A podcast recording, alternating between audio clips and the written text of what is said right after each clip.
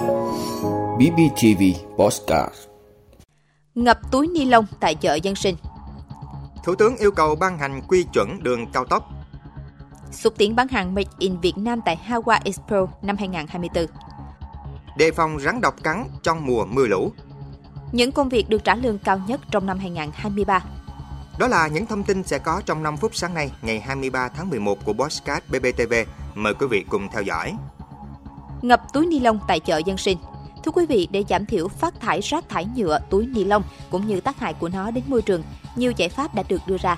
Trong đó có việc thay đổi nhận thức và thói quen sử dụng các sản phẩm nhựa một lần, túi ni lông của người dân. Mục tiêu phấn đấu là sau năm 2030, nước ta sẽ cấm toàn bộ, kể cả chợ dân sinh tiêu thụ sử dụng túi ni lông. Tuy nhiên, để thay đổi được nhận thức cũng như thói quen sử dụng túi ni lông của người dân, thực sự sẽ là một cuộc chiến khó khăn, nhất là khi sản phẩm này đang đáp ứng được nhiều tiêu chí như thuận tiện, giá thành rẻ, Tại một cửa hàng tạp hóa, túi ni lông đủ loại kích cỡ luôn sẵn sàng và giá thành thì không hề đắt. Một tiểu thương cho biết giá thành loại đẹp nhất là 37 đến 38 ngàn một kg, giá bán sỉ thì còn rẻ hơn. Ở nước ta, trung bình mỗi năm thải ra khoảng 1,8 triệu tấn rác nhựa, trong đó có khoảng hơn 30 tỷ túi ni lông. 80% số túi ni lông đó đều bị thải bỏ sau khi dùng một lần.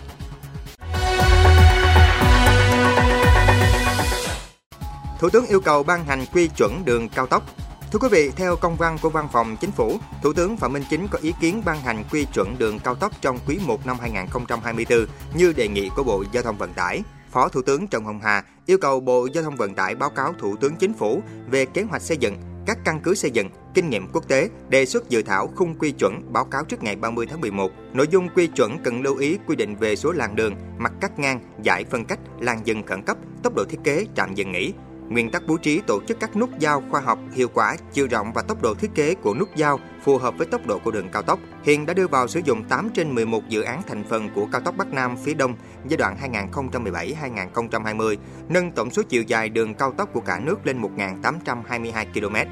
Khởi công 12 dự án thành phần của cao tốc Bắc Nam phía Đông giai đoạn 2021-2025, khởi công các dự án cao tốc Khánh Hòa, Buôn Ma Thuột, Biên Hòa, Vũng Tàu, Châu Đốc, Cần Thơ, Sóc Trăng, vành đai 3 thành phố Hồ Chí Minh, vành đai 4 vùng thủ đô Hà Nội. Tuy vậy, còn một số tồn tại liên quan đến đầu tư xây dựng kết cấu hạ tầng giao thông như một số tuyến cao tốc không có làn dừng khẩn cấp liên tục, tốc độ khai thác còn hạn chế, một số tuyến cao tốc chỉ có hai làn xe. Xúc tiến bán hàng Made in Việt Nam tại Hawa Expo năm 2024 Thưa quý vị, hướng tới mục tiêu tạo ra một nền tảng kết nối chất lượng cho các doanh nghiệp Made in Việt Nam ngay tại sân nhà. Ban tổ chức hội chợ xuất khẩu nội thất lớn nhất Việt Nam Hawa Expo 2024, bao gồm 5 hiệp hội gỗ hàng đầu Việt Nam, đã công bố sự kiện Reshow với nhiều thay đổi nhằm giúp doanh nghiệp quảng bá tiếp thị hàng hóa hiệu quả hơn ngay trên sân nhà.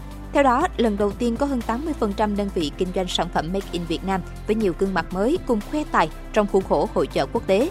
Yếu tố lần đầu tiên tiếp theo là chứng kiến một sự kiện giao thương sôi động nhất với hơn 700 nhà triển lãm, dự kiến 30.000 khách hàng từ 120 quốc gia.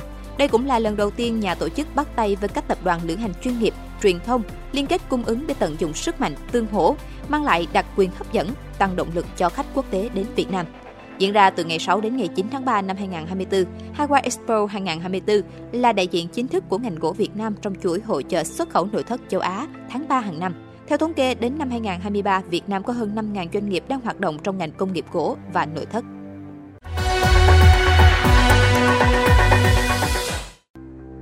Đề phòng rắn độc cắn trong mùa mưa lũ.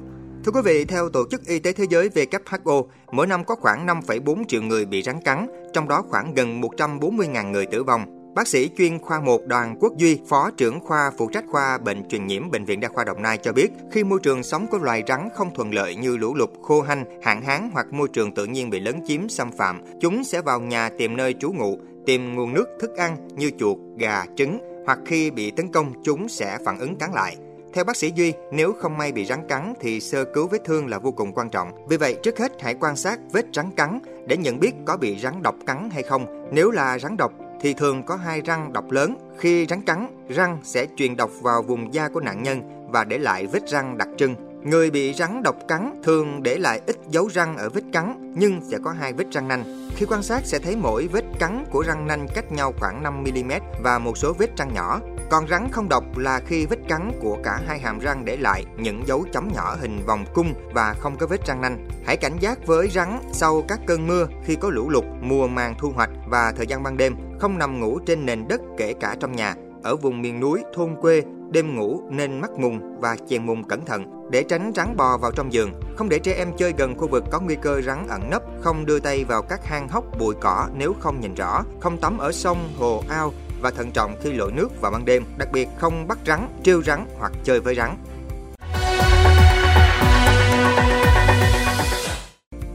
Những công việc được trả lương cao nhất trong năm 2023 Thưa quý vị, những công việc được trả lương cao nhất trong năm 2023 trải dài trên nhiều lĩnh vực, từ công nghệ thông tin và chăm sóc sức khỏe đến tài chính và kỹ thuật. Mỗi ngành nghề này không chỉ hứa hẹn mức lương hấp dẫn mà còn yêu cầu các chuyên gia phải thích ứng với bối cảnh ngành đang thay đổi nhanh chóng, thúc đẩy văn hóa học hỏi và đổi mới liên tục. Vị trí đầu tiên trong danh sách những công việc được trả lương cao nhất là chức vụ giám đốc điều hành CEO với mức lương trung bình 832.576 đô la Mỹ. Đây được xem là vị trí đóng vai trò then chốt có ảnh hưởng đến sự thành công và quỹ đạo chung của tổ chức.